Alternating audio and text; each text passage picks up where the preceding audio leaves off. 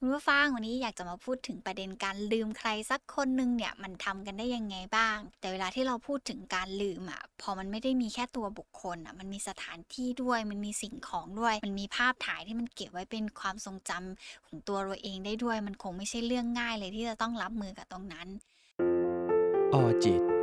นี่คือพื้นที่ปลอดภัยสำหรับคุณ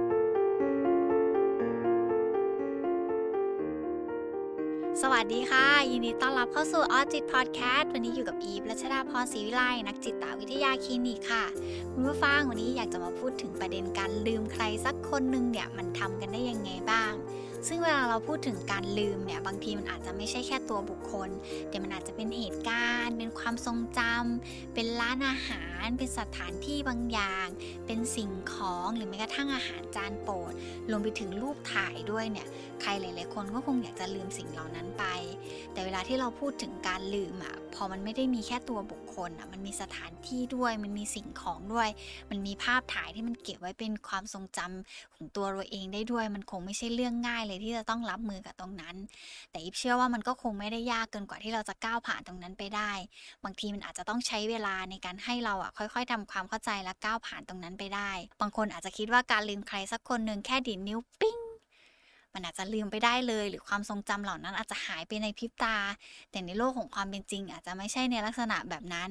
บางทีมันอาจจะยังโผล่มาในหัวเราอยู่ว่าแวบในเรื่องของบุคคล หรือบางทีเราเดินผ่านร้านบางร้านที่เราเคยไปด้วยกัน แล้วความทรงจำบางอย่างมันก็อาจจะผุดขึ้นมาได้อีก แล้วเวลาที่เรายังคงมีความรู้สึกดีๆ หรือมีภาพความทรงจำบางอย่างที่มันยังคงชัดเจนอยู่เนี่ยกับใครสักคนหนึ่งแล้วมันผุดขึ้นมากับเรา เราอาจจะยังรู้สึกกับมันอยู่ได้ แล้วเชื่อว่าใต้ก้นบึ้งลึกของหัวใจของตัวเราเองอะ่ะพอฟังมาถึงตรงนี้เราคงคิดถึงใครสักคนหนึ่งที่แอบอยู่ในนั้นใช่ไหมล่ะคะแล้วเราจะทำยังไงได้บ้างเวลาที่เรารู้สึกว่าความทรงจำเหล่านั้นมันยังผุดขึ้นผุดลงอยู่กับตัวเราเองอยู่ตลอดเวลา บางทีเขาอาจจะยังมาในลักษณะของการที่ อยู่ในห้องนอนเรากลิ่นยังอยู่ตรงนั้น หรือแม้กระทั่งของใช้ของเขายังวางอยู่ที่เดิม เป็นเหตุแบบนี้แหละที่ทำให้ความทรงจำเหล่านั้นมันยังกลับมาวนเวียนอยู่ในความคิดของเราได้อยู่ตลอดเวลา นอกจากนี้ยังมีอีกหลายเหตุผลเลยนะคะ ไม่ใช่แค่เรื่องของความทรงจำและบางสิ่งบางอย่างที่มันยังคงชัดเจนอยู่ มันมีเหตุผลอีกหลาย ๆ อย่างเลย ที่ทำให้ตัวเราเองไม่สามารถลืมใครสักคนได้ เพราะตัวเราเองบางทีอาจจะมีในเรื่องของความคิดบางอย่างที่ว่าเออรักครั้งนี้มันดีสำหรับตัวเราเองจังเลย หรือบางคนอาจจะรู้สึกว่า คนเนี้ยเป็นคนที่เราเนี่ยคาดหวังแล้วเราก็ตั้งใจแล้วว่าเนี่ยคือรักแท้แล้วก็รักสุดท้ายของตัวเราเอง หรือบางคนอาจจะมีมุมมองต่อความรักในเรื่องของความรักโรแมนติกที่มันอาจเกิดขึ้น แล้วคนนี้สามารถที่จะปรับอยู่ในความทรงจำแล้วทำให้เรารู้สึกโรแมนติกได้อยู่ตลอดเวลา ถ้าเรายังคงติดกับดักอยู่กับความคิดแบบนี้ของตัวเราเอง เราก็จะไม่สามารถลืมใครคนนั้นได้เลย แล้วเราก็จะจมอยู่กับความรู้สึกตรงนั้น เราไม่สามารถทำให้ภาพที่มันชัดเจนค่อย ๆ จางลงได้เลยทีเดียวละค่ะ แล้วเราจะทำยังไงดีล่ะ ถ้าเกิดสมมติว่าเราจะต้องสูญเสียใครสักคนหนึ่งไป ไม่ว่าจะเป็นการเลิกลากันหรือแม้กระทั่งความตายที่พากันออกไป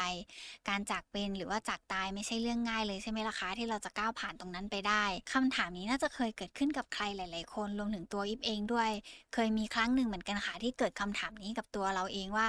เอออีฟจะก้าวผ่านกับจุดนี้ไปได้ยังไง จะสามารถลืมใครคนหนึ่งได้ยังไงบ้าง การสูญเสียเนี่ยมันไม่ใช่แค่การอกหักอย่างเดียว บางทีความตายก็เป็นการพากคนที่เรารักหรือเราเคยรักออกไปจากตรงนี้ได้ ซึ่งเวลาที่เราเผชิญกับเหตุการณ์ตรงนั้นแล้ว หรือเผชิญกับความรู้สึกสูญเสียตรงนั้นแล้วเนี่ยในทางจิตวิทยาเขามีทฤษฎีหนึ่งอยู่ที่จะมาทำให้เราเข้าใจได้ว่ามันเกิดอะไรขึ้นกับตัวเรานะในสภาวะตอนนี้ การที่เราจะเผชิญกับความสูญเสีย หรือที่เราจะยอมรับกับการสูญเสียตรงนั้นได้ เราจะต้องผ่าน 5 ขั้นตอนตรงนี้ไปก่อน หรือที่เราเรียกว่า five state of grief five state of grief อะค่ะ มันเป็นทฤษฎี ในเรื่องของการที่จะช่วยให้เราก้าวผ่านความสูญเสีย โดยแบ่งความรู้สึกแล้วก็ระยะออกเป็น 5 ระยะด้วยกัน เวลาที่เราเจอกับเรื่องสูญเสียอะไรขึ้นแล้ว หรือเราเจอกับเรื่องอะไรบางอย่างขึ้นกับจิตใจของตัวเราเองเนี่ยในแต่ละระยะเราควรจะทำยังไงบ้าง ทฤษฎีนี้ถูกเขียนขึ้นมาเพื่อทำให้ให้เราเข้าใจได้มากขึ้น ต่อการที่เราจะยอมรับกับสิ่งที่มันเกิดขึ้นกับเราได้ ซึ่งขั้นแรกเลยอะค่ะ เวลาที่เราเจอกับความสูญเสียแล้วเนี่ย เราจะเรียกว่าขั้นของการปฏิเสธ ปฏิเสธในที่นี้หมายถึงว่า เราอะจะพยายามปฏิเสธกับเรื่องราวที่เราเจอ เราปฏิเสธกับเรื่องราวที่เรากำลังเผชิญ เรารู้สึกว่าการสูญเสียหรือความผิดหวังนั้นนะมันยังไม่ได้เกิดขึ้นจริง ไม่ว่าจะเป็นการเลิกลากับใครสักคนหนึ่งการที่คนรักของเราอะเสียชีวิตไป เราจะปฏิเสธเหตุการณ์นั้นทันที ปฏิเสธว่าเหตุการณ์นั้นน่ะ มันไม่เคยเกิดขึ้นเลยหรือมันยังไม่ได้เกิดขึ้นจริง หรือบางคนอาจจะมาในลักษณะของการที่ไม่เชื่อว่าสิ่งที่มันเกิดขึ้นนั้นน่ะ เป็นสิ่งที่มันเกิดขึ้นจริง บางคนเข้าสู่ภาวะของการช็อก หยุดนิ่งไปกับภาวะที่มันเกิดขึ้นนะตรงนั้น แล้วเกิดเป็นการปฏิเสธและยอมรับกับตรงนั้นไม่ได้ ในขั้นนี้จะเป็นการตอบสนองด้วยความรุนแรงของจิตใจที่สุดเลย เพราะมันคือการที่เหมือนเราเพิ่งได้รับข่าวสารหรือเราเพิ่งรู้เรื่องราวที่มันเกิดขึ้นณตรงนั้นขั้นที่สองต่อมาเลยอะค่ะ ก็คือความโกรธ ระยะเนี้ยเราจะเริ่มได้สติละ แล้วเราจะเริ่มยอมรับได้นิดนึงแล้วว่ามันมันมันเกิดขึ้น เราจะเริ่มรู้สึกตัวมากขึ้น เริ่มรู้ตัวแล้วก็จำเหตุการณ์จำเรื่องราวจำบางสิ่งบางอย่างที่มันเกิดขึ้นในเหตุการณ์นั้นๆน่ะได้มากขึ้น แล้วอารมณ์โกรธของเราจะเริ่มก้าวเข้ามา ในกรณีที่แบบแฟนบอกเลิกเราอะ บางทีเราอาจจะเริ่มมารู้สึกโกรธกับเหตุผลที่แฟนมาบอกเราว่าจะเลิกกับเราด้วยเหตุผลนี้ หรือบางคนแบบกรณีที่สูญเสียใครสักคนไป เพราะความตายอย่างเงี้ยบางคนอาจจะโกรธโชคชะตา โกรธหมอที่ช่วยชีวิตคนนี้ไม่ได้ หรือบางทีโกรธตัวเองที่ไม่ดูแลคนนี้ให้มากพอ ในระยะเนี้ยพยายามหาคนหรือหาใครสักคนนึงเนี่ยมาคอยรับฟัง แล้วก็พยายามระบายอารมณ์และความรู้สึกของเราออก เพื่อให้ตัวเราเองสามารถก้าวผ่านขั้นนี้ไปได้อย่างง่ายดายนะคะขั้นที่ 3 เลยเนี่ยเป็นขั้นของการที่เราจะเริ่มมีภาวะของการต่อรอง ต่อรองในที่นี้หมายถึงว่าตัวเราเองจะเริ่มต่อรองกับเหตุการณ์ที่มันเกิดขึ้น บางทีหลังจากความโกรธที่มันลดน้อยลงแล้วเนี่ย เราอาจจะเริ่มกลับไปมีความรู้สึกว่าเราอยากจะแก้ไขบางสิ่งบางอย่างที่เราทำผิดพลาดไป เป็นระยะที่เราเริ่มมีความแบบสั่นคลอนทางด้านความรู้สึกภายในจิตใจของตัวเราเอง เริ่มมีอารมณ์ที่ไม่มั่นคง ความมั่นคงในจิตใจลดน้อยลงอะไรอย่างเงี้ยแล้วก็เริ่มตั้งคำถาม แล้วก็เริ่มตั้งคำบางคำกับตัวเองว่า ถ้าวันนั้นจุดจุดจุด ถ้าเราทำแบบนั้นจุดๆหรือบางทีอาจจะเริ่มเกิดเป็นความรู้สึกสับสน พยายามหาคำตอบเพื่อมาชดเชยกับความรู้สึกที่ตัวเองได้ทำผิดพลาดไป หรือเอาความคิดบางอย่างเข้ามาชดเชยกับความที่มันเกิดขึ้น แล้วมันเกิดเป็นความสูญเสียตรงนั้นไป หลายคนอาจจะมาในลักษณะของการพยายามอ้อนวอนกับสิ่งศักดิ์สิทธิ์ให้มันเกิดขึ้นใหม่ได้ไหม ช่วยดึงคนนั้นกลับมาได้หรือเปล่า ยิ่งสายมูอย่างอีฟอะค่ะ อีฟก็เคยมีโมเมนต์แบบนี้เหมือนกันว่าเอออยากจะไปขอพรกับพัตตีมรติจังเลย เพื่อให้คนรักของตัวเราเองกลับมา บางคนอาจจะมาในลักษณะของการสวดมนต์อ้อนวอน ในการที่จะให้คนที่สูญเสียแล้วอะฟื้นคืนชีพกลับมาได้หรือเปล่า ตอนนี้หากใครที่กำลังแบบพยายามที่จะลืมใครสักคนหนึ่งแล้วแล้วแบบเหมือนมันทำทุกวิถีทางแล้วมันไม่ได้ รวมไปถึงการง้อด้วยนะ บางทีคนที่อยู่ในขั้นของการต่อรองก็จะพยายามไปง้อให้เขากลับมา ไม่ว่าจะด้วยวิธีการไหนก็ตามก็จะพยายามเพื่อดึงเขากลับมา ในขั้นตอนนี้อะค่ะ พยายามใช้สติให้มากๆ แล้วก็ทำความเข้าใจแล้วก็ยอมรับมันว่ามันเกิดขึ้นแล้วนะ เพื่อให้ตัวเราเองอะจะได้ตั้งต้นกับตัวเองว่าเราจะไปต่อกับมันได้ยังไงบ้าง ซึ่งหลาย ๆ คนอาจจะรู้สึกว่ามันยากจังเลยกับขั้นนี้ เพราะเวลาที่เราอยากจะได้อะไรกลับมาสักครั้งหนึ่งหรืออยากจะได้ใครสักคนหนึ่งกลับมาเนี่ย เราคงพยายามดิ้นรนเต็มที่ แต่อย่าลืมหันกลับไปมองตัวเองนะคะ ว่าการดิ้นรนตรงนั้น การพยายามตรงนั้นเนี่ย ตัวเราเองเนี่ยมีความสุขจริง ๆ แล้วหรือเปล่าถ้าเราได้กลับมา หรือคือเวลาที่เราก้าวเข้าสู่การที่ที่เริ่มแบบ ต่อรอง แล้วก็เริ่มมีการจัดการ เริ่มมีการที่ที่เห็นแล้วว่ามันต้องต้องทำอะไรบางสิ่งบางอย่างเกิดขึ้น แล้วถ้าเกิดสมมุติว่าเราผ่านขั้นนั้นมาได้แล้วเรารู้แล้วว่ามันเกิดขึ้นจริงต่อมาก็จะเป็นขั้นที่สี่แล้วล่ะค่ะคุณผู้ฟัง ขั้นที่สี่มันเรียกว่าขั้นของความเสียใจ หลังจากที่เราผ่าน 3 ระยะแรกมาแล้วเนี่ย เราจะเริ่มรู้ตัวแล้วว่าทุกอย่างมันชัดเจนแล้ว เหตุการณ์ต่างๆ มันเกิดขึ้นจริง ๆ แล้ว แล้วเราก็ต้องยอมรับแล้วก็คงเปลี่ยนผลลัพธ์ที่มันเกิดขึ้นตรงนั้นไม่ได้แล้ว ตัวเราเองนี่แหละกำลังจะก้าวเข้าสู่ความเศร้า ความหดหู่การเริ่มเริ่มมองโลกในแง่ไม่ดี มีความคิดด้านลบกับตัวเอง บางคนเริ่มมีปัญหาทางด้านสุขภาพร่างกาย เช่นนอนไม่หลับกินข้าวได้น้อยกว่าปกติ หรือบางคนมีการควบคุมอารมณ์ที่มันต่ำไปกว่าปกติ แล้วขั้นนี้ล่ะค่ะคุณผู้ฟังคนรอบข้างเนี่ยจะต้องมีส่วนร่วมในการที่จะช่วยให้เขาก้าวผ่านตรงนี้ไปได้ เพราะมันเป็นขั้นที่จะต้องใช้คนรอบข้างเข้ามาอยู่ข้างๆ เพื่อนรับฟัง แล้วก็พยายามพูดคุยให้เขาได้ระบายสิ่งที่อยู่ในใจออกมา หากเขารู้สึกแย่มากๆ แล้วก็เริ่มกระทบต่อชีวิตประจำวัน หรือแม้กระทั่งกับการดูแลในเรื่องของสุขอนามัยของตัวเอง การทำงาน การเรียน เขาไม่สามารถทำตรงนั้นต่อไปได้ แนะนำว่าถ้าใครอยู่ในขั้นนี้แล้วแล้วไปต่อกับตัวเองไม่ได้ขอให้เข้าพบผู้เชี่ยวชาญนะคะ แต่ถ้าเมื่อไหร่ก็ตามเราผ่านสี่ขั้นนั้นมาแล้วเนี่ยขั้นที่ 5 ของเราเลยเนี่ยมันเรียกว่าขั้นยอมรับค่ะ ตรงตัวเลยค่ะคุณผู้ฟังขั้นยอมรับก็คือเราสามารถเข้าใจได้และยอมรับได้ในสิ่งที่มันเกิดขึ้นตรงนั้นว่า มันเป็นเหตุการณ์ที่มันเกิดขึ้นแล้วเราสามารถรับกับความจริงตรงนั้นได้แล้ว ถึงแม้ว่าเราอาจจะยังไม่ได้หายดีร้อยเปอร์เซ็น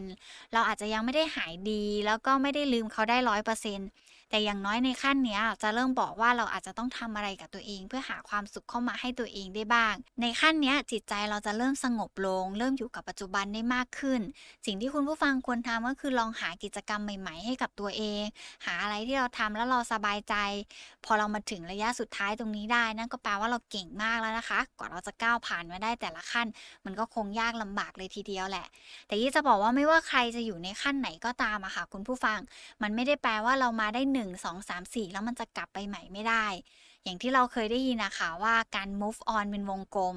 มันก็ยังคงเป็นวงกลมแบบนั้นล่ะค่ะ แต่ที่เอามาเล่าให้คุณผู้ฟังในวันนี้อะค่ะ อยากให้คุณผู้ฟังสำรวจตัวเอง แล้วก็ไม่อยากให้ทุกคน move on เป็นวงกลม ถ้ารู้ว่าตัวเองอยู่ขั้นไหนแล้ว พยายามทำความเข้าใจตัวเองแล้วก้าวขึ้นมาอีกขั้นหนึ่งเพื่อสุดท้ายแล้วเราจะได้ยอมรับได้ว่ามันเกิดขึ้นแล้วจริง ๆ ความสูญเสียเป็นสิ่งที่หลีกเลี่ยงไม่ได้เลย มันเกิดขึ้นกับเราทุกคนมาก ๆ มันเป็นสิ่งที่ยังไงท้ายที่สุดอะมันต้องเกิดขึ้นไม่ว่าจะจากเป็นหรือจากตายก็ตาม สิ่งที่ทำได้ก็คือรับรับมือกับมันอย่างมีสติที่สุดน่ะแล้วก็ใช้ช่วงเวลาที่เราเสียใจนี่แหละ ใช้ช่วงเวลาที่เรารู้สึกว่าเราเจ็บปวดตรงนี้แหละ มองดูคนรอบๆ ตัวว่ามีใครที่เขาอยู่ข้างๆเรา มีใครนะที่เขาเป็นห่วงเราจริง ๆ แล้วเราจะเห็นว่าคนที่หวังดีกับเราจริง ๆ ยังคงอยู่ที่เดิม แต่ในขณะเดียวกันตัวเราเองเอาจิตใจเราอะไปผูกติดกับคนที่เขาไม่ได้เห็นค่าเราเลยซึ่งไม่ว่าเราจะอยู่ในขั้นไหน สิ่งที่เราไม่ควรทำเลยก็คือ 1. การที่เราพยายามติดตามชีวิตของคนเก่าๆ พยายามติดตามชีวิตของแฟนเก่า หรือแม้กระทั่งติดตามในเรื่องของแบบความเคลื่อนไหวของตัวเขาเอง บางทีสิ่งเหล่านั้นน่ะมันก็ยังจะเข้ามาตอกย้ำตัวเราเองว่า ตัวเราเองนั่นแหละเป็นคนที่ไม่อยากจะก้าวออกจากตรงนั้น ซึ่งเวลาที่เราพูดถึงการติดตามใครสักคนหนึ่งในคนรักเก่าของตัวเราเองมันไม่ใช่แค่ การที่เรายัง follow Facebook เขาหรือยังมี contact line ของเขาหรือมีเบอร์โทรศัพท์ของเขาแต่มันหมายถึงว่าตัวเราเองเนี่ยเป็น stalking อะคือการที่แบบเรายังสะกดรอยตามเขาอยู่ทุกๆก้าวทุกๆก้าวอะไรอย่างเงี้ยบางทีอาจจะมาในลักษณะของการที่ให้เพื่อนคอยสอดส่องดูให้ ให้เพื่อนคอยไปไปกดเข้าไปดูว่า ตอนนี้เขาเป็นยังไงนะเขาเสียใจเหมือนเราไหมนะเขากับคนรักใหม่เขาเป็นยังไงนะหรือแม้กระทั่งไปดูว่าชีวิตเขาเป็นยังไงบ้าง พฤติกรรมเขาเป็นยังไงบ้าง ซึ่งสิ่งเหล่านี้ล่ะค่ะ เป็นสิ่งหนึ่งที่จะฉุดลั้งเรา ให้เรายังคงอยู่กับที่แล้วเราไม่ก้าวไปไหนเลย อย่างที่สองเลยเนี่ย เราอาจจะต้องทำความเข้าใจกับตัวเองว่า สิ่งที่มันเกิดขึ้นอะมันเกิดขึ้นแล้วจริง ๆ หลาย ๆ คนอาจจะรู้สึกว่า เออมันเกิดขึ้นแล้วเข้าใจแล้วแล้วก็ก้าวมาได้ 5 ขั้นแล้ว แล้วเราก็รู้สึกว่าเราไปต่อกับตัวเองได้แล้ว แต่การที่บอกตัวเองแบบนั้นต้องสำรวจตัวเองดีๆนะคะ ว่าตัวเราเองไม่ได้หลอกตัวเองอยู่ การยอมรับควรจะเกิดขึ้นด้วยการที่ตัวเราเองอะเข้าใจ แล้วก็ยอมรับกับเหตุการณ์ที่มันเกิดขึ้นจริง ๆ ตรงนั้นได้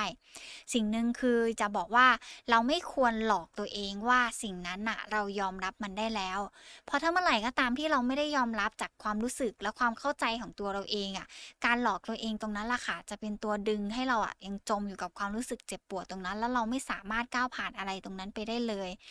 ซึ่งเวลาที่เราอยากจะลืมใครสักคนหนึ่งอะมันคงลืมไม่ได้สักทีเดียว มันคงลืมไม่ได้แบบหมดจดสักทีเดียวในครั้งเดียวอะไรอย่างเงี้ย แต่อย่างน้อยๆแล้วเวลาที่เราได้มีการใช้ชีวิตร่วมกันกับใครสักคนหนึ่งอะ อีว่าระหว่างทางมันคงมีประสบการณ์ดีๆ คงมีความรู้สึกดีๆ ร่วมกัน ซึ่งเสียงอันอ่อนแอตรงนั้นน่ะมันอาจจะเรียกร้องให้เขายังอยากกลับมาหาเรา เสียงอ่อนแอของเราตรงนั้นยังอยากให้เขามายืนอยู่ข้างๆจังเลย แต่เราต้องเข้าใจตรงนี้นะคะว่า ตัวเราเองอะ ไม่จำเป็นเลยที่จะต้องเรียกร้องให้ใครมาเติมเต็มกับความรู้สึกของตัวเราเอง เพราะตัวเราเองก็สามารถเติมเต็มกับความรู้สึกของตัวเราเองได้ แต่อย่าลืมนะคะ คุณผู้ฟังว่าตัวเราเองอาจจะเป็นคนหนึ่งที่อยากจะลืมเขามากากจังเลย อยากจะ move on ออกจากตรงนี้จังเลย ไม่อยากจะจนอยู่กับความรู้สึกเจ็บปวดตรงนี้แล้วจังเลย บางทีถ้าเราลองคิดในมุมกลับ เขาคนนั้นก็อาจจะมีความรู้สึกแบบนี้กับเราเหมือนกันว่า เราเองก็อาจจะเป็นความทรงจำที่เขาลืมได้ยากเช่นเดียวกัน วันนี้ขอบคุณมากเลยนะคะที่รับฟัง ไว้เจอกันใหม่ EP หน้า สวัสดีค่ะ ออจิต นี่คือพื้นที่ปลอดภัยสำหรับคุณ